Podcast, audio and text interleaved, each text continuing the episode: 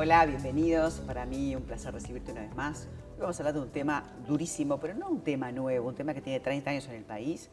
Vamos a hablar de las granjas de sangre, vamos a hablar de, de lo que pasa con las yeguas cuando están preñadas, de lo que se hace acá y que vas a decir no, no pasa. Bueno, eso está pasando en nuestro país. Hoy invitamos a Lara Campiglia, ella es vocera, vocera animalista. ¿Cómo es la plataforma? Plataforma animalista. Plataforma animalista. Gracias por, por, por el trabajo que están haciendo para dar a luz a esto, que se habla, pero se habla poquito.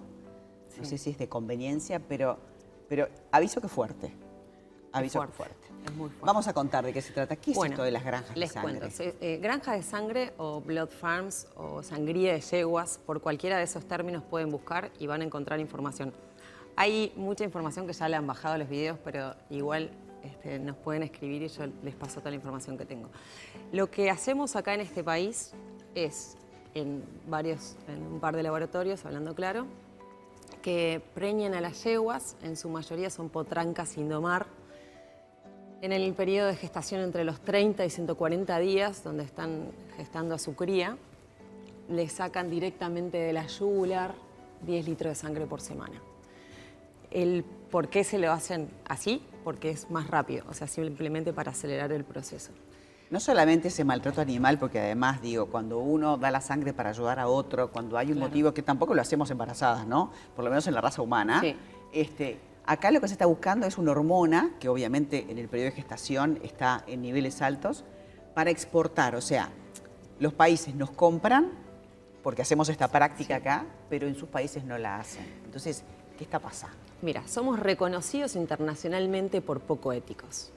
Entonces los países que nos compran son los que no les importa mucho y miran así para el costado. Estamos hablando de Europa, ¿no? Estamos hablando de Exacto. Alemania, Sí, Holanda, también, Francia. También nos están comprando ahora de Latinoamérica. Nos compran de Colombia, Paraguay, Brasil. O sea, entrando a la página en realidad Claro, de... estas prácticas se hacen en Uruguay y Argentina y se Uruguay sabe Argentina. perfectamente quién, o sea, hay una ley que defiende al maltrato animal, existe legalmente y de hecho hay un proyecto de ley que entró ahora César Vega Bueno, por el PERI. Exacto. Eso es lo más importante. O sea, lo más importante es que ahora los, o sea, se enteren, porque hay mucha gente que no se entera, no sabía. Vos hablás de, este, de esto que es una mal llamada práctica veterinaria, es una tortura, que esto es lo más importante que tenemos que saber todos, que estamos hablando de una tortura en un país donde nosotros nos consideramos civilizados, en un país donde estamos hablando de que la patria se hizo a caballo.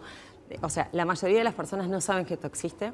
El sistema de tortura, porque no se puede llamar de otra forma, es las preñan, le sacan 10 litros de sangre por semana promedio de la yugular directamente, sin ningún tipo de, o sea, de, de sistema que tenga nada que ver con, mal- con- con bienestar animal, o sea, es maltrato. En la, en la- en la extracción de sangre también les, les pegan, las torturan. Este, no quiero decir, realmente prefiero que la gente lo vea por sí mismo, porque Hay hay, videos, videos. porque han hecho una cámara oculta, vinieron a hacer de, de Alemania, hicieron un Sí. documental donde está, muestra y es, es muy Brutal. fuerte de ver. Claro, los 130, 140 días de que la hormona deja, de que deja de producir tanta hormona en sangre, les generan un aborto directamente con la mano o con un palo, de una forma brutal también. Eso genera dolor físico y dolor emocional. ¿Por qué, por qué lo compran? Lo compran para sacar el celo de las, de las cerdas. Lo- claro, es- ¿Eh? lo que hace es, es- es, este, generar en cualquier tipo de cerdos o bovinos, o sea, no importa. Este, Es un tema el- económico de producción, básicamente. Exacto. No le salva la vida a nadie, es para acelerar No, un celo, no para tener más cría, y es un negocio millonario. Estamos hablando de que hay empresas este, que se sabe, Sí, sí. porque cuando vos exportás, hay todo un, un protocolo este, para hacerlo. O sea, Por supuesto. ¿cómo, ¿cómo el gobierno permite esto? ¿Cómo mira para el costado? No lo entiendo. Y te digo, mira, esto existe hace aproximadamente 40 años. O sea, todos los gobiernos pasaron por esto. En, en algún periodo de gobierno, este, y en este también, tenemos exoneraciones a este tipo de negocios, además. Por donde lo mires, estamos haciendo las cosas mal.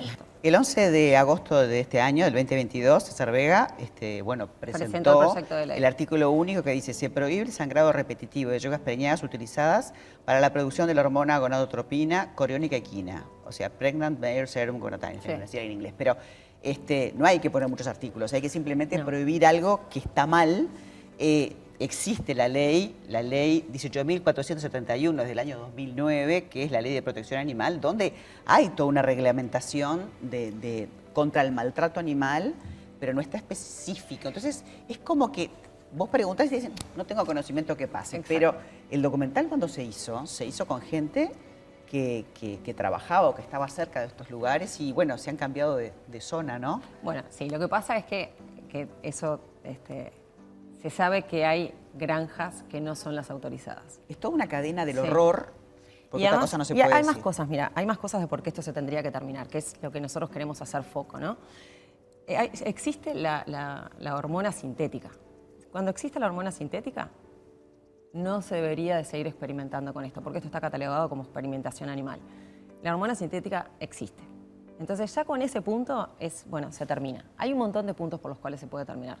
Es tortura, no se cumple con las pocas leyes que tenemos, no se están cumpliendo. No hay, cárcel, no hay cárcel para una persona que maltrata, no hay cárcel para una persona que tortura. Lo que tenemos que hacer sin duda es, hoy lo que tenemos es una ley que está en el Parlamento. Es apoyar esa ley, es decirle a nuestros legisladores que por favor presten atención.